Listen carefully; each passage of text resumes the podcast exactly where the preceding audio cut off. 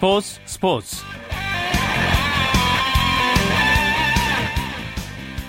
여러분 안녕하십니까? 아나운서 최동석입니다. 한국 축구대표팀이 오늘 오후 호주에서 열린 2015 호주 아시안컵 축구대회 조별리그 A조 1차전이죠. 오만과의 첫 경기에서 1대 0으로 승리했습니다. 아, 조영철 선수의 선제골에 힘입어 55년 만에 아시안컵 우승을 향한 첫 걸음을 내디뎠는데요 토요일에 함께하는 스포츠 스포츠 먼저 국내외 축구 소식부터 알아보겠습니다. 베스트 11의 손병하 기자 함께합니다. 손 기자 안녕하세요. 네 안녕하세요. 네 조금 전에 우리 대표팀의 승리 소식 전해드렸는데 어, 기분 좋은 오만전 첫 승 소식부터 좀 전해주시죠.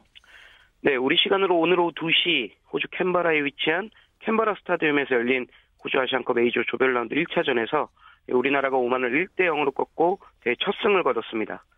한국은 0대 0이던 전반 추가 시간 구자철 선수가 때린 슈팅이 오만 골키퍼에 맞고 나오자 뒤에서 쇄도하던 조영철 선수가 리바운드 슈팅을 기록하면서 오만 골망을 흔들었습니다. 이로써 한국 대회 첫 경기에서 승리하면서 승점 3점을 챙겼고요. 이 하루 전 열린 개막전에서 쿠웨이트를 4대 1로 대파, 대파한 호주에 이어 A조 2위를 달리게 됐습니다. 네. 자세히 좀 더 살펴보죠. 오늘 경기에서 이제 결승골을 넣은 조영철 선수 A매치 데뷔골이었다면서요? 네, 맞습니다. 이 조영철 선수 연령별 대표팀을 두루 거치며 착실하게 성장한 유망주였는데요. 성인이 된 후에는 A 대표팀에 가끔 뽑히긴 했지만 아직까지 이렇다 할 모습을 보이지 못했습니다. 네. 그러나 올리 슈틸리케 감독 부임 후 종식 안정감을 보이더니 오늘 경기에서 A매치 데뷔골을 터뜨리며 비상했습니다. 조영철 선수는 A매치 출전 11경기 만에 골을 신고하게 됐고요. 그간 골을 넣을 만한 공격수가 없어서 좀 고민하던 슈틸리케 감독을 기쁘게 만들었습니다. 네, 그리고 이제 선발 출장에서 풀타임을 소화한 손흥민 선수의 경기력 뭐 인상적이었던 것 같습니다. 네, 손흥민 선수 역시 에이스 나왔습니다. 손흥민 선수 오늘 경기에서 비록 골은 넣지 못했지만요. 우리나라 선수들 중 가장 날카롭고 위협적이었습니다. 손흥민 선수 오만전에서 왼쪽 측면 공격수로 선발 출장했는데요. 경기 중에 이 오른쪽에 있던 이청용 선수와 자주 자리를 바꾸면서 오만 수비진을 허물기 위해 노력했습니다. 특히 전반 44분경엔 이 먼 거리에서 얻은 프리킥을 직접 무회전 슈팅으로 때려서 오만이 자랑하는 명골키퍼죠. 알합시 선수를 깜짝 놀라게 하는 그런 장면도 만들었습니다. 네.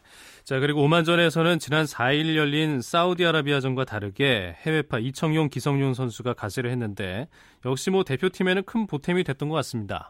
네, 맞습니다. 뭐 소위 쌍용으로 불리는 이청용과 기성용 선수 역시 클래스가 남달랐습니다.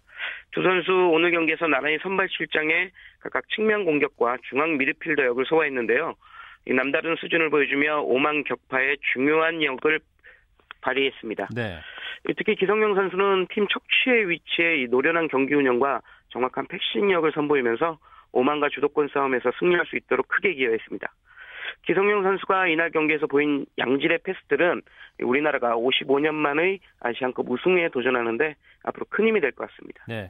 아쉬웠던 점이 이제 이청용 선수가 경기 후반에 부상 때문에 이제 교체돼서 밖으로 나갔는데 참 보면서도 안타까웠거든요. 이청용 선수 부상은 어느 정도인가요? 네. 정말 다행스럽게 경미한 타박상이라고 합니다. 예. 이청용 선수 이 경기 후반 두 차례 오만 선수와 충돌하며 쓰러졌는데요.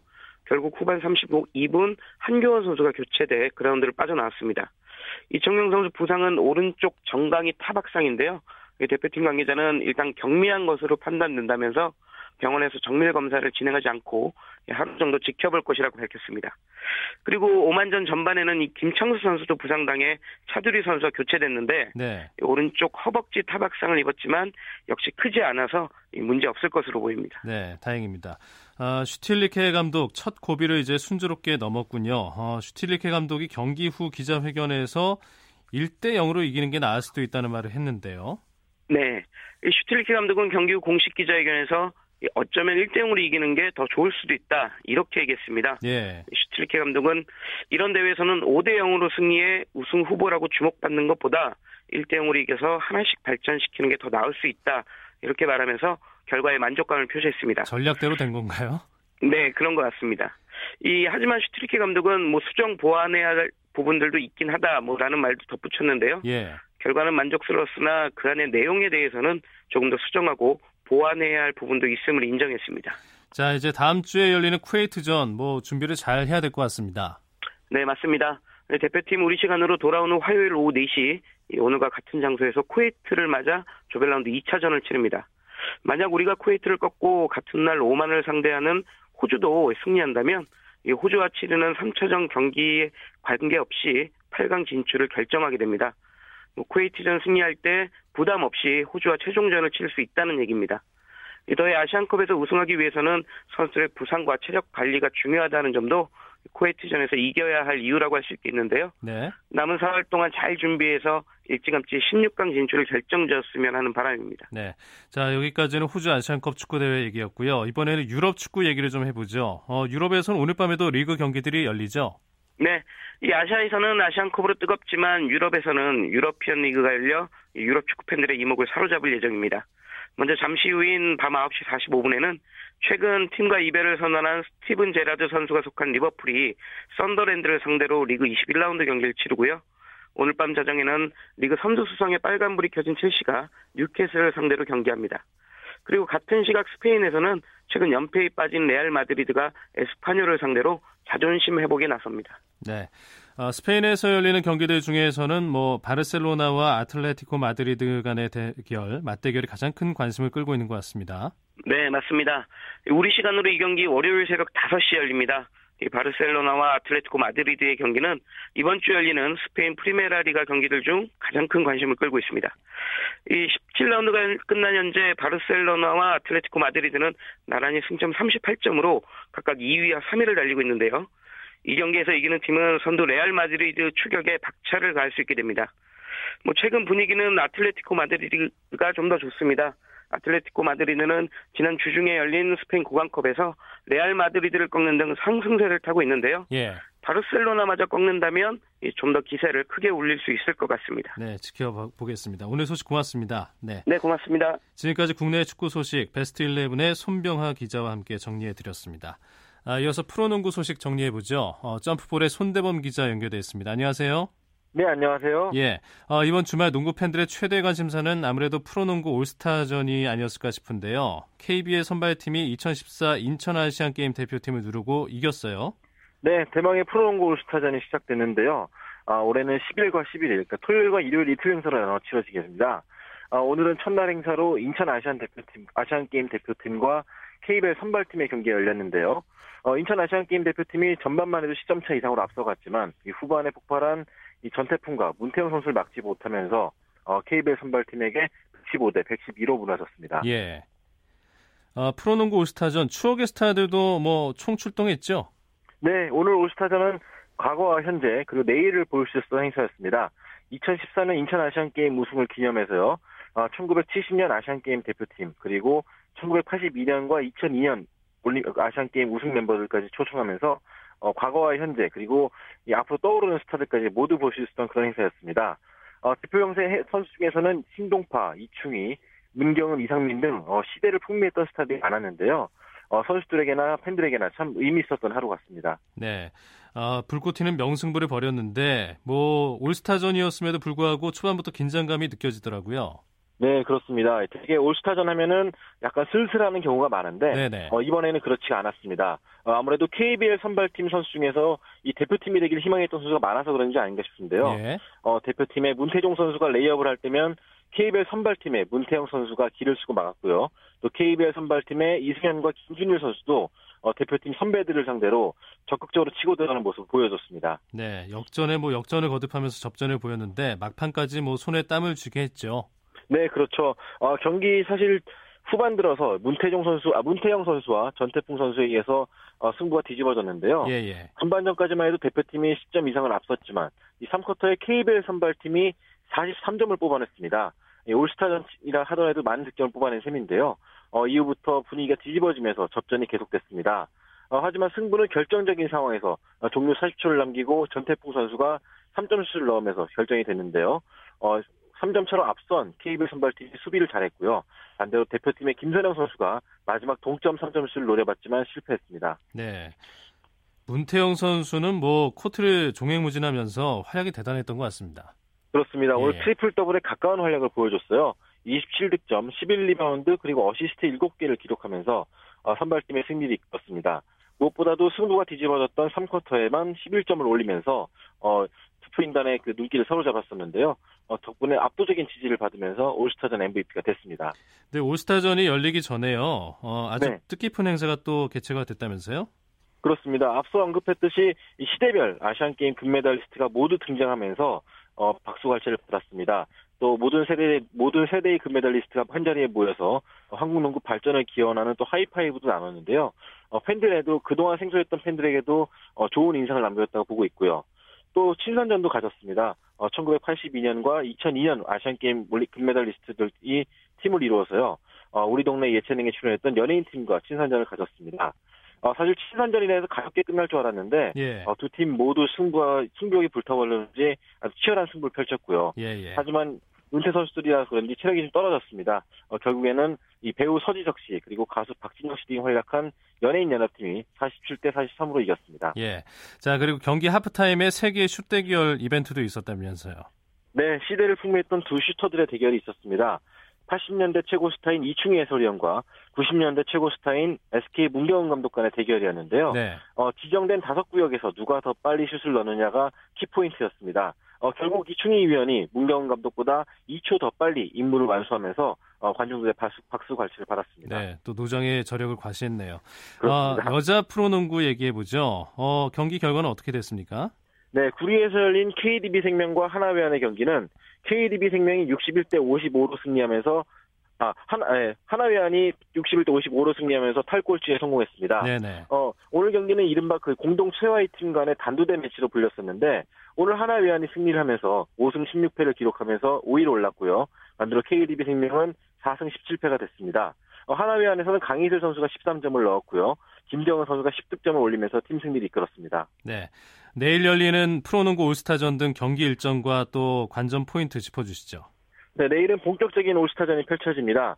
어, 이번 올스타전은 1987년 12월 31일 이전과 1988년 1월 1일 출생 이후로 나누어서 시니어 매직팀과 주니어 매직 드림팀 간의 대결을 펼쳐집니다. 어, 시니어 매직팀에는 문태종과 양동근 그리고 김주성 같이 베테랑 등이 중심이 됐고요. 주니어 드림팀에서는 김선영과 이승현 그리고 김실애 같이 어, 비교적 최근에 데뷔했던 젊은 선수들이 중심이 되어 있습니다. 네. 어, 따라서 신구 대결을 주목해서 보시면 좋을 것 같고요. 네. 또 올스타전의 꽃이라고 할 수 있는 덩크슛과 3점슛 대회도 준비가 되어 있습니다. 덩크슛 대회에서는 찰스 로드, 찰스 가르시아, 장재석 등 팬들에게도 인기가 많은 덩크슈터들 나와서 어, 자웅을 겨루게 되고요. 3점슛 대회에서는 문태종과 전태풍 같은 슈터들 간의 대결이 기대를 모으고 있습니다. 네, 오늘 소식 고맙습니다. 네, 고맙습니다. 예, 지금까지 프로농구 소식 점프볼의 손대범 기자였습니다. 쳤다 하면 홈런이고 슛 골이고 각본 없는 한편의 드라마 그것이 바로 그것이 바로 손에 잡힌 우승 트로피 목에 걸린 그 배달 너와 내가 하나 되는 그것이 바로 그것이 바로 그것이 바로 꿈꾸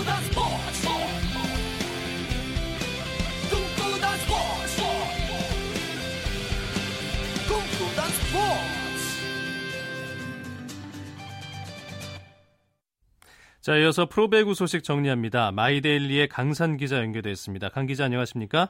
네, 안녕하십니까? 네, 오늘 남자 프로배구 V리그는 한 경기가 열렸는데요. OK저축은행과 한국전력의 경기 결과 어떻게 됐나요?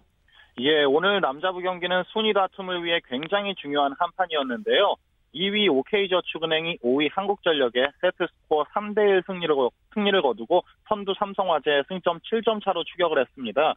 OK저축은행은 최근 3연승으로 분위기를 한껏 끌어올렸습니다. 한국전력이 뭐 뒷심을 발휘하긴 했는데 아무래도 좀 역부족이었나요? 예, 먼저 두 세트를 내준 한국전력은 3세트를 25대 23으로 힘겹게 따내면서 역전의 발판을 마련했고요. 예. 4세트 16대 20 상황에서도 연속 득점으로 OK저축은행의 간담을 서늘케 했습니다.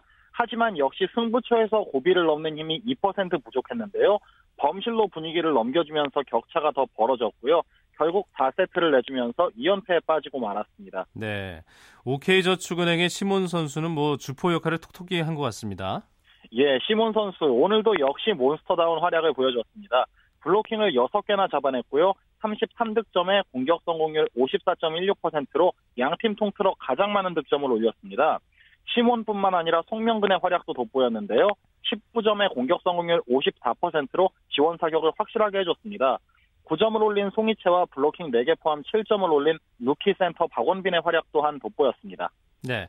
선두 다툼이 예. 치열한 여자 배구, 뭐, 한국도로공사가 현대건설을 꺾고 다시 선두가 됐군요. 예, 그렇습니다. 여자부는 매일매일 선두가 바뀐다고 해도 과언이 아닌데요.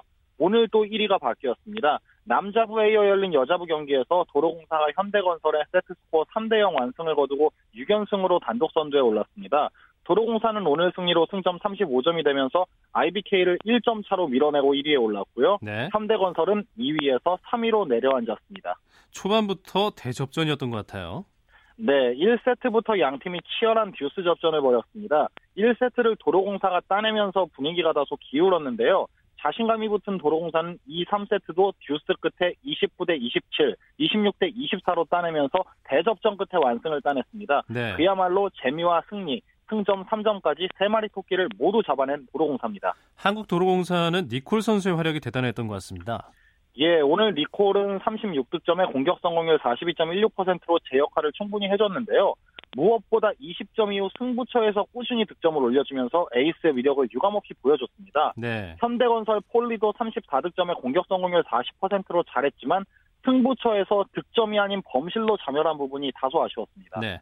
현대건설도 뭐 잘하긴 했는데 범실이 좀 많았던 것 같아요. 네, 현대건설이 오늘 범실이 너무나 많았습니다. 도로공사보다 10개나 많은 27개의 범실을 저질렀는데요. 블로킹에서 12대 4, 서브 득점에서 6대 1로 상대를 압도하고도 범실로 자멸했습니다. 사실 공격 지표에서 앞선다고 해도 범실이 10개 이상 많다면 이기기 쉽지 않다는 것을 현대건설이 오늘 제대로 보여줬습니다. 네네. 아, 프로배구 V리그 내일 경기 일정하고 또 관전 포인트 짚어주시죠. 예, 내일은 남자부 경기에 큰 관심이 모아집니다. 대전에서 선두 삼성화재와 3위 대한항공이 맞붙는데요. 양 팀의 격차는 13점으로 다소 크지만 대한항공의 최근 분위기가 나쁘지 않습니다. 3연승을 달리고 있고요. 또 3라운드 삼성화재전에서는 4연패 끝에 승리를 따내면서 선수들이 자신감을 찾았습니다. 지난 시즌 중반까지 삼성화재에서 뛰었던 대한항공 세터 강민웅은 신정팀 상대로 잘하려다 보면 오히려 더 무너지기 때문에 편안하게 임하겠다는 각오를 밝혔고요. 삼성화재는 레오가 또 한 번 화력쇼를 선보인다면 연승을 7로 늘릴 수 있는 기회입니다. 여자부는 흥국생명과 KGC 인삼공사가 맞붙는데요. 흥국생명은 최근 4연패로 선두권과 격차가 나서 벌어진 상황이지만 최하위 KGC를 상대로 반격을 노리겠다는 그런 각오입니다. 네, 소식 잘 들었습니다. 고맙습니다. 네, 고맙습니다. 예, 지금까지 프로배구 소식 마이데일리의 강산 기자와 정리해드렸습니다. 이어서 한 주간의 해외 스포츠 소식 정리합니다. 월드 스포츠 연합뉴스 영문뉴스부의 유지호 기자와 함께하겠습니다. 안녕하세요. 네, 안녕하십니까. 네, 남자 테니스 세계 3위인 라파엘 나달 올 시즌 첫 대회에서 뭐 1회전에서 그냥 탈락을 했네요. 네, 나달은 카타르 도하에서 열린 엑손 모바일 오픈 1회전 1회전에서 127위 미하엘 베러에 베러에 선수에게 세트스코어 1대 2로 패했습니다. 어, 부상 등으로 지난 7월 윈블던 이후 7경기밖에 나서지 못했던 나달인데요. 어, 이번 대회는 전년도 우승자 자격으로 나갔지만 바로 탈락을 하고 말았습니다. 예. 나달은 오랜 시간 경기를 하지 못해서 리듬이 끊어졌다면서 꼭 이기고 싶어서 평소보다 긴장도 했다고 하는데요. 하지만 나달은 같은 대 복식에서는 아르헨티나의 후안 모나코와 짝을 이뤄서 우승을 하면서 자존심을 지켰습니다. 네. 그리고 세계 1위죠. 노박 조코비치도 뭐 오래 가지 못했던 것 같습니다. 네, 이 선수는 같은 대회 8강에서 탈락했는데요. 세계 27위 이보 카를로비치에게 역시 세트 스코어 1대 2로 졌습니다. 카를로비치는 정확한 서브를 앞세워서 조코비치를 제압했는데요. 어, 카를로비치 선수 에이스만 21개를 기록했습니다. 조코비치는 상대가 서브를 잘 넣었다면서 패배를 인정했고요. 단식에 이어 복식에서도 4강에서 탈락했습니다. 네. 그리고 전 여자 테니스 1위죠. 빅토리아 아자렌카. 아, 첫 대회 1회전에서 탈락을 했군요. 네, 올해 부활을 꿈꾸는 선수인데요. 역시 올 시즌 불안한 출발을 보였습니다. 브리즈번 인터내셔널 1회전에서 카롤리나 플리스코바에게 1대2로 패했는데요.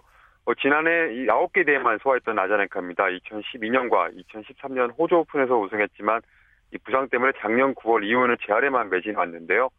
어, 부상 때문에 2012년 세계 1위까지 올랐던 순위가 지난해 말 기준으로 32위까지 밀렸습니다. 예, 예. 올 호주 오픈 대회는 이제 이달 19일에 열리게 되는데 남자 단식에서 조 윌프리드 총가의 모습을 볼 수 없을까요? 네, 이 선수가 세계 10위에 올라 있는 선수인데요. 팔뚝염증으로 19일부터 열리는 호주 오픈에 기권한다고 밝혔습니다. 예. 프랑스 선수 중 최고 순위에 올라 있는 총가는 지난 11월 데이비스컵 스위스와의 결승에서도 같은 팔통증으로 제 기량을 발휘하지 못했는데요. 어, 이 당시 일, 제1 단식 경기에서 스탄 바브린카에 졌고요. 또 나머지 경기에는 아예 나가지는 못했습니다. 이, 어, 이 선수의 부진 때문에 프랑스가 준우승에 그치고 말았는데요. 네. 총괄 선수는 2008년 호주 오픈에서 준우승한 바 있고요. 당시 준결승에서 나다를 제압한 적이 있습니다. 어, 한편 올해 호주 오픈은 역대 최고인 4천만 호주 달러, 우리 돈 약 355억 원을 상금으로 내걸었는데요. 지난해는 3,300만 달러였고요. 2007년에는 어, 2천만 달러였는데 딱 두 배가 된 셈이죠. 남녀 단식 우승자는 310만 호주 달러, 우리 돈 약 27억 5천만 원을 받게 됩니다. 네. 테니스 소식이었고요. 어, 이번에는 그 중국의 베이징 그리고 카자흐스탄의 알마티 사이에 2022년 동계올림픽 유치전이 이제 본격적으로 시작이 됐다면서요.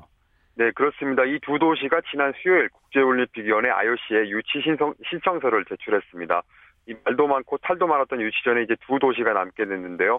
어, 스토, 스웨덴의 스톡홀름과 또 폴란드의 크라쿠프, 노르웨이의 오슬로 등이 어, 애초 유치에 나섰지만 경제적 어려움 등을 이유로 중도 포기하고 말았습니다. 알마티는 동계올림픽에 적합한 겨울 기후와 또 자연설을 강조하고 있고요. 2011년에는 동계 아시안게임을 성공적으로 연바했죠. 어, 베이징은 막강한 경제력을 바탕으로 하며 또 정부의 든든한 지원도 받고 있는데요. 동계 하계올림픽을 모두 개최한 첫 번째 도시가 되는 걸 노리고 있습니다. 네. 한편 IOC 현장 실사 평가단은 2월 14일부터 18일까지 알마티를 방문하고요. 또 3월 24일부터 28일까지 베이징을 찾습니다. 6월 초에는 IOC 본부 스위스 로잔에서 브리핑을 갖고요. 또 개최 도시는 7월 31일 쿠알라룸푸르 IOC 총회에서 투표로 결정이 됩니다. 예. 최근에 IOC가 그 올림픽 개최 비용 절감을 포함한 개혁안을 내놨잖아요. 어, 네. 베이징과 알마티도 뭐 이와 관련된 부분을 많이 반영을 했다면서요.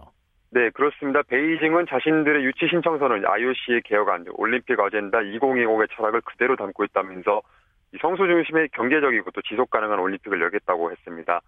또 피겨 스케이팅과 같은 실내 종목은 2008년 여름 올림픽 때 쓰였던 시설을 개조해서 유치할 계획이고요. 또 알파인 스키 등은 베이징에서 약 180km 북쪽에 위치한 장자커우에서 열 방안입니다. 알마티는 모든 경기장이 선수촌에서 반경 30km 안에 위치할 것이고 IOC가 추구하는 경제적인 올림픽에 가장 적합한 개최 지가 될 거라고 주장하고 있는데요. 어, 특히 불필요한 시설을 새로 만들어서 시민들에게 재정 부담을 안기는 대신에 알마티, 알마티의 장기적인 미래를 고려해 올림픽 준비에 나서겠다고 강조하고 있습니다. 네. 2024년 여름 올림픽 유치에 나서고 있는 미국인데 어, 보스턴을 후보 도시로 선정했군요. 네, 미국 올림픽위원회는 지난 금요일 아, 로스앤젤레스, 샌프란시스코, 워싱턴 등과 경쟁했던 보스턴을 후보 도시로 선택했습니다. 어, 96년 아틀랜타 이후 28년 만에 하계올림픽 유치, 유치 에 도전하는 미국인데요. 이탈리아가 앞서 로마를 후보 도시로 정했고요. 또 독일과 프랑스, 헝가리 등은 유치에 도전장을 내밀었지만 아직까지는 후보 도시를 정하지는 않았습니다. IOC는 2017년에 이 2024년 대회 개최지를 결정할 예정이고요. 한편 미국에서는 2012년엔 뉴욕, 2016년에는 시카고가 올림픽 개최지 최종 투표에서 고배를 든 적이 있습니다. 네. 사망 사고가 뭐 끊임없이 발생하는 죽음의 레이스죠. 다카르 랠리. 올해도 참가 선수 한 명이 목숨을 잃었군요. 네, 참 안타까운 소식인데요. 이 예. 대회 조직위는 모터사이클 부분에 출전한 폴란드 출신의 미할 헤르니크 선수가 경기 도중 숨진 채로 발견됐다고 지난 수요일 발표했습니다. 경기 제3구간인 아르헨티나 산후안과 또 칠레 시토 사이에서 추적 신호가 끊겼던 선수인데요. 이후 정상 경로에서 벗어난 곳에서 발견이 됐습니다. 이 선수는 이번에 첫 참가했습니다. 어, 사고를 당했다는 정황이 아직은 없고요. 또 사망 원인은 아직 정확히 밝혀지지는 않았습니다. 예. 이 대회는 1979년 창설됐는데요. 지금까지 약 60, 여 명의 선수가 사망했죠. 어, 특히 2005년부터 올해까지 매년 사망 사고가 발생하고 있습니다. 올해 다카르 랠리는 지난 4일 아르헨티나 수도 부에노스아이레스에서 시작됐는데요. 어, 칠레와 볼리, 볼리비아를 거쳐서 오는 17일 다시 부에노스아이레스로 돌아오는 약 9,000km의 구간을 어, 경주하게 됩니다. 네, 소식 잘 들었습니다. 고맙습니다. 네, 감사합니다. 네, 지금까지 월드스포츠 연합뉴스 영문뉴스부의 유지호 기자였습니다. KBS 1라디오 네, 매주 토요일 마련하는 정수진의 스포츠 현장 시간입니다. 역도라고 하면 선수들만 하는 운동으로 생각하기 쉬운데요. 최근 역도를 생활체육으로 즐기는 사람들이 점점 늘고 있습니다. 전국 최초로 서울 종로구 생활체육회에 역도가 참여하게 됐는데요. 오늘 스포츠 현장, 역도 생활체육회 현장으로 함께 가보시죠.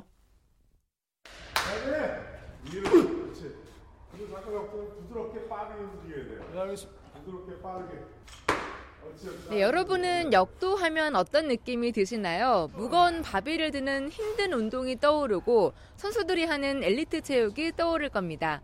하지만 역도가 생활체육으로 거듭나고 있는데요. 전국에서 처음으로 종로구 역도연합회가 만들어져서 역도를 생활체육화하는 데 앞장서고 있습니다. 이미 많은 회원들이 역도의 매력에 흠뻑 빠져 있다고 하는데요. 지금부터 올림픽 기념 국민생활관 한켠에 마련된 역도장으로 함께 가보시죠. 안녕하세요. 저는 그 종로구 역도연합회 그 부회장을 맡고 있는 김경민이라고 합니다. 저도 역도를 처음에는 그렇게 막 엘리트 스포츠로만 생각을 하고 사실 뭐 우리는 접할 수 없는 운동이다라고 생각을 했는데 정작 접하고 보니까 굉장히 좋은 운동인 거예요. 순발력도 있어야 되고 유연성도 있어야 되고 그래서 파워도 기를 수 있고 전신을 쓸 수 있는 운동이라서 굉장히 매력적인 운동이에요. 그래서 일반인들한테도 많이 이 운동을 알려보자, 이제 생활체육으로 조금 키워보자라고 해서 연합회를 만들게 됐죠. 일단 오시면 다 레벨이 다르겠죠. 오시는 분들 따라. 근데 처음에 이제 오면 바로 무게를 들 수 있는 게 아니거든요.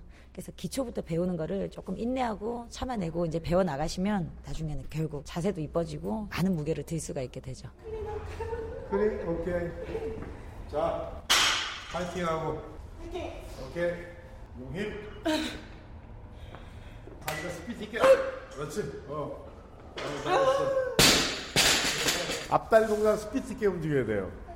그 다음에 어깨가 지금 다리 나가는 거하고 어깨 올라가는 거하고 동시에 빠르게 움직여줘야 돼. 네. 오케이? 네. 네. 안녕하세요. 반갑습니다. 종로구청 역도 감독, 여자 역도 감독을 하고 있는 이 명수라고 합니다. 제가 평생 배운 거를 일반인들한테 건강을 위한 역도 시스템을 만들어 가지고 지도를 하고 있습니다. 일반적인 이미지는 역도 하면은 뭐 단순하게 보죠.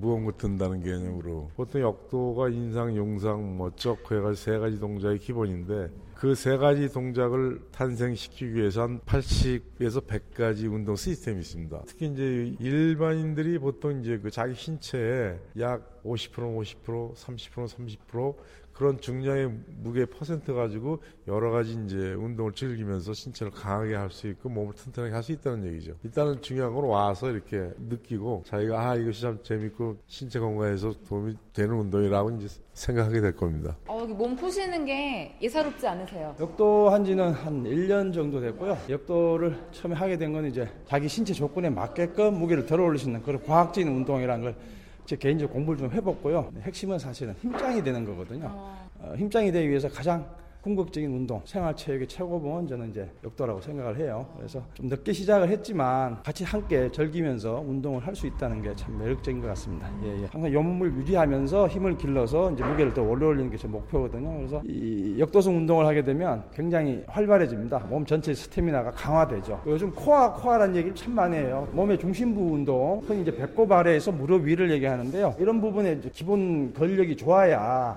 특히 나이 드신 분들 골다공증 예방도 많이 되고요. 참 매력적인 것 같습니다. 예. 역도 홍보대사 같으세요. 아유 뭐 제가 뭐 자나깨나 역도만 생각하고 사는 사람입니다. 지금 저는 5월 때부터 했거든요. 네. 운동신경도 없고 몸도 약하고 이랬었는데 배우면 배울수록 굉장히 매력 있어요. 동작 하나에 1초도 안 걸리는데 그 안에 수만 가지를 생각해야 돼요. 어려운 운동인데 어. 이렇게 1대1로 이렇게 배울 수 있는 데가 아마 전 세계에도 여기밖에 없을 것 같아요. 지금 어느 정도 이렇게 그 하실 수 있는 경지에 오르신 거예요? 어, 그런 거는 뭐 매일매일 다르고 어. 매일매일까지 조금씩 감독님 말씀하시는 게 step by step이라고 한 단계 한 단계 근육이 쌓아 올라가야지 힘이 생기는 거지 뭐 많이 한다고 해서 어느 날 갑자기 힘이 탁 나오는 게 아니잖아요. 어느 날 이렇게 갑자기 탁 드는 건 아니고요. 가벼운 무게부터 시작을 해서 그런 성취감도 있고 몸통의 힘이 좋아지기 때문에 다이어트도 저절로 되고 근육도 저절로 생기고 차곡차곡 자연스럽게 생기고 일상생활에도 몸이 단단해지고 튼튼해지고. 자, 스네치 할 때는 발바닥, 허리, 배트이드 힘을 맞춰놓고 위로 민다는 식으로 몸, 몸을 핀다고 해요. 역기를 든다고 하지 말고 몸을 자연스럽게 핀다고 생각하면서 무게를 올릴 생각 하시면 돼요. 네, 잘했어요. 저는 이제 작년 10월쯤에 시작했는데 저처럼 초보자들은 다 한대요. 예, 할 때마다 하나하나 신경 써서 해야 되고 이제 그게 몸에 익히는 거죠. 계속 팔 힘이 아니라 유연하게 부드럽게 동작 나오는 거 있잖아요. 딱딱 힘으로 끊는 게 아니라 그런 거를 이제 익히는 것 같아요. 지금 양쪽으로 왼쪽에는 1년 하신 분이 계시고 네. 오른쪽에는 6개월 하신 분이 계시는데 지금 잘하시는 그런 모습이 있으실 것 같아요. 저만큼 따라가야죠. 빨리. 파이팅! 파이팅! 파이팅!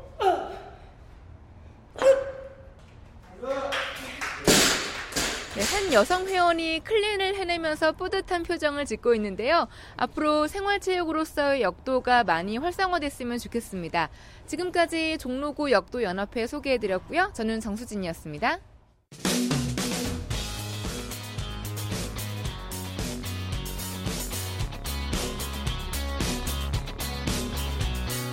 따뜻한 비판이 있습니다.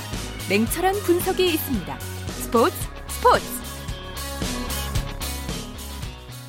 네, 스포츠 세계의 라이벌을 집중 조명하는 시간, 스포츠 라이벌의 세계 시간입니다. 매주 토요일 만나 뵙고 있는데요. 한겨레 신문 김동훈 기자와 함께하겠습니다. 어서 오십시오. 예, 안녕하세요. 자, 지난주에 이어서 오늘도 이제 박찬호 선수와 노모 히데오 선수의 라이벌 관계 어, 분석을 해볼까요? 예, 새 벽두의 미국 메이저리그 사무국이 박찬호와 일본의 노모 히데오 두 선수를 이 야구 개척자 Pioneers of Baseball로 선정을 했는데요. 예. 그래서 이제 다음 주 일요일 우리 시간으로 다음 주 일요일 날 시상식이 열립니다. 예. 이것을 계기로 두 선수의 뜨거웠던 라이벌 관계를 다시 한번 좀 재조명해 드리겠습니다. 네. 그런데 두 선수가 이제 묘한 인연이 등번호부터 시작된다면서요? 네, 그렇습니다. 박찬호와 노모 두 선수 모두 등번호 16번을 달고 싶어 했거든요. 예. 그런데 박찬호 선수가 노모 선수보다 나이는 5살 어리지만 LA 다저스 입단은 1년 먼저 했죠. 네네. 94년이었는데요. 어, 그런데 94년에 박찬호 선수가 입단을 해서 보니까 이 당시 다저스의 론 어, 페로나스키라는 코치가 16번을 달고 있었어요. 예, 예. 그래서 이 노장 코치의 등번호를 뺏어올 수는 없고 해서 16번을 거꾸로 해서 61번을 달았던 아, 것이죠. 앞뒤를 바꿨군요. 그렇습니다. 예. 예. 그런데 그 이듬해 노모 선수가 입단을 했는데 노모 선수 역시 16번을 달길 원했죠. 그런데 마침 예, 페라노스키 투수 코치가 나갔어요. 예, 다저스에서 샌프란시스코로 이적을 했어요. 예. 그러면서 16번이 비어 있었고 무주 공산이 된 16번을 노모 선수는 어렵지 않게 차지할 수 있었죠. 네, 노모가 좀 운이 좋았네요. 예. 박찬호 선수는 노모 선수를 뭐 늘 부러워하고 질투까지 했다는 얘기가 그렇습니다. 뭐예요? 예, 그 LA 다저스 시절에 예. 클럽하우스 바로 옆 라커가 두 선수의 그 라커를 라커였거든요. 그러니까 늘 서로를 뭐 유심히 관찰할 수밖에 없었던 그런 네네. 위치에 있었죠.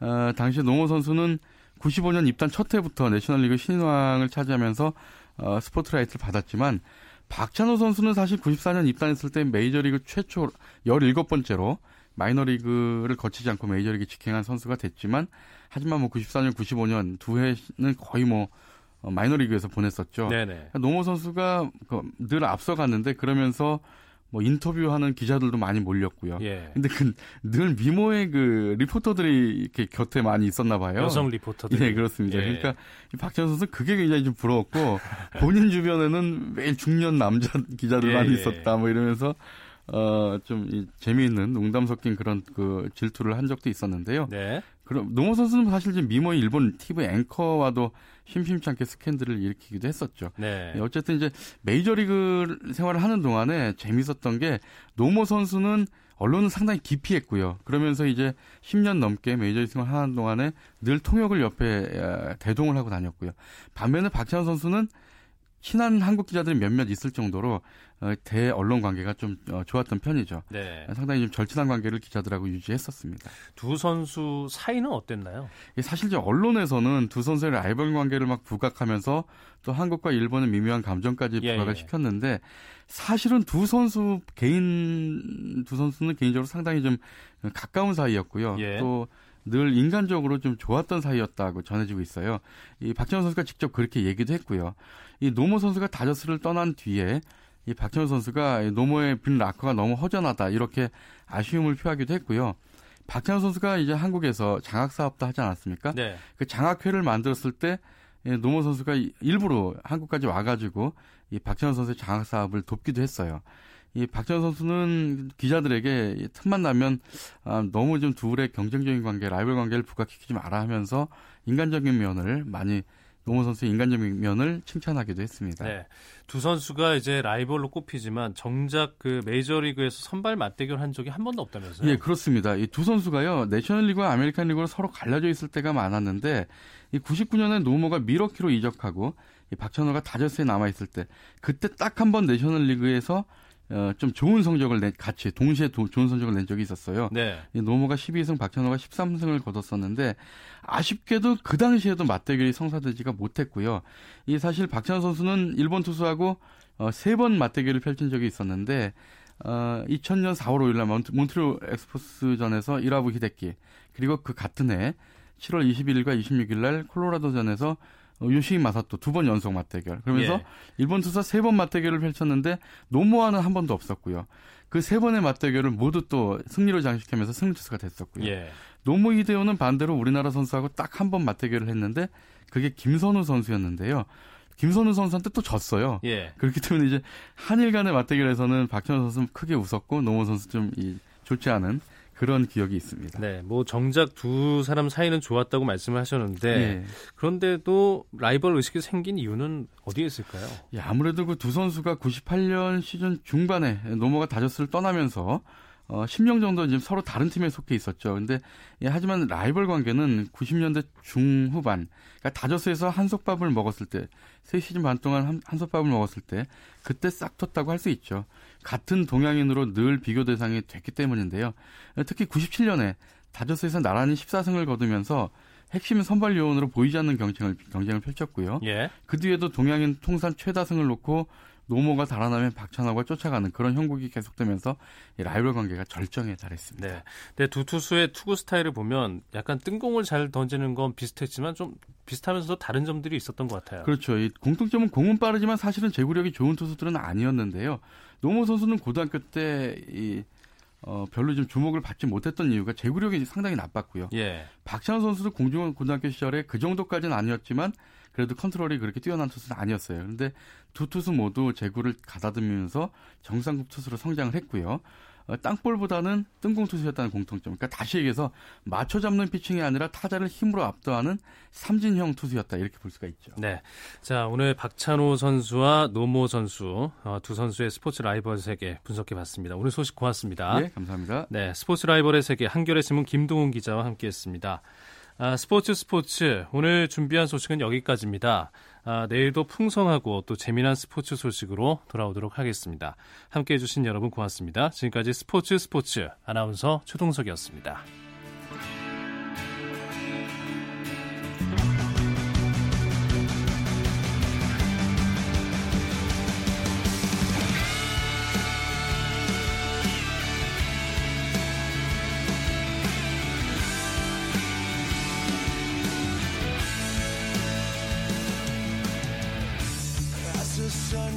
Down in front of me.